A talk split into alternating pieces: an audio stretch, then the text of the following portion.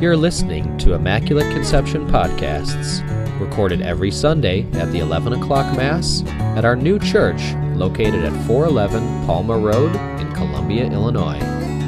For more information about Immaculate Conception, please go to www.icc-columbia-il.us. Our pastor is Father Carl Shear. And now, enjoy the podcast. The story is told about a gentleman who was retired, lived by himself, and wanted to downsize a little bit. And so he bought a little bed, one bedroom home in a quiet neighborhood, but it was just about a block and a half away from a junior high school. He moved in during the summer months, and once school started up, the first day of school, three of the young students from the junior high were walking on their way home, and they began to bang on every metal trash can they saw along the way. Quite a disturbance to the gentleman. After enduring this for three or four days, he decided he wanted to put a stop to it. And so he went out and confronted the three boys and said, I hear you banging on those metal trash cans. He said, No, that brings back memories. I used to do that all the time when I was a young boy. He said, I want to thank you for doing this. In fact, if you'll keep doing it, I'll give you each a dollar for each week that you do it. And the boys certainly agreed to do that.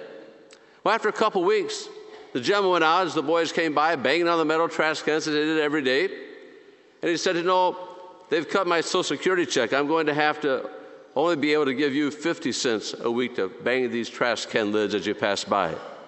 The boys weren't very pleased with that. They said, Okay, we will do it for 50 cents. And so every day for the next couple weeks, as they walked home from school, these three boys would bang on the metal trash can lids. And then two weeks passed, the gentleman went out again to the young boys and said, You know, the cost of things have gone up, and I can no longer afford to give you 50 cents. I can only give you a quarter now, a piece, for every day that you do this during the week. And the boys said, No way, mister, that's not enough. We're never going to bang those trash can lids again.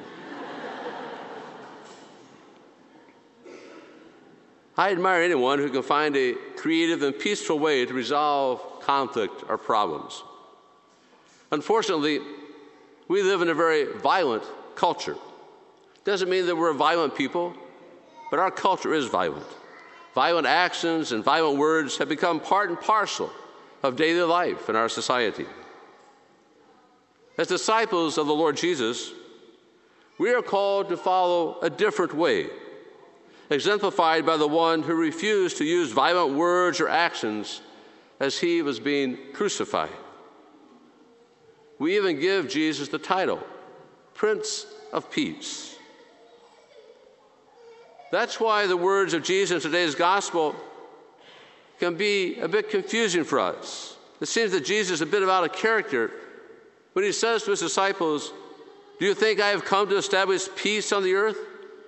No, I tell you, but rather division. What does all this mean? I think Jesus is warning us that if we, like him, choose the way of compassion, patience, kindness, and peace, then, like the prophet Jeremiah, we may be unfairly kicked into the mud, or like Jesus, we may get crucified. Yes, Jesus came to set the world on fire with goodness and righteousness. And today's gospel, he is challenging us to do the same, in spite of any ridicule, opposition, or persecution. It was many years ago in a former parish that I served that someone asked me after Mass one Sunday in a rather condescending manner, Are you a pacifist? I was a bit caught off guard, and my response was, I'm a Christian. To promote goodness and righteousness with nonviolent words and actions is to be countercultural and will indeed cause the divisiveness that Jesus predicts in today's gospel.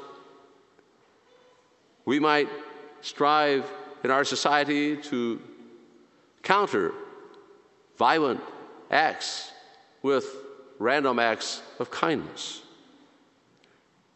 It was the great late Mahatma Gandhi who once said, The greatest pacifist in the history of the world was Jesus Christ, and the only people who don't recognize it are Christians.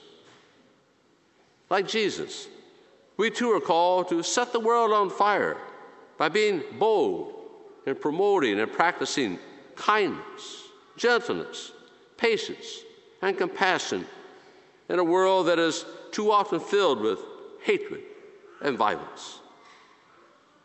Again, let us counter these random acts of violence with random acts of kindness. Every day, each one of us are faced with a choice. We can choose the way of our violent culture, or we can choose the way of Jesus Christ. But we can be certain of this authentic Christianity will always be opposed. Authentic Christianity will always be opposed. Jesus is telling us to be ready for that. And so let us pray today that we might have the strength and guidance of the Holy Spirit who came down upon the apostles in the form of tongues of fire so that we can set the world ablaze today with goodness and righteousness, compassion and nonviolence. Let us pray for the courage to avoid just going along to get along. Let us seek to be bold in the face of opposition and ridicule and be fired up as disciples of the Lord Jesus. Seek it always to practice and promote nonviolence, both in actions and in words, so that we can set the earth on fire, fire with the power of God's selfless love, which is the most powerful force on the earth. It is only when we promote and practice this goodness and righteousness that others will come to believe, as we do, that God is good all the time.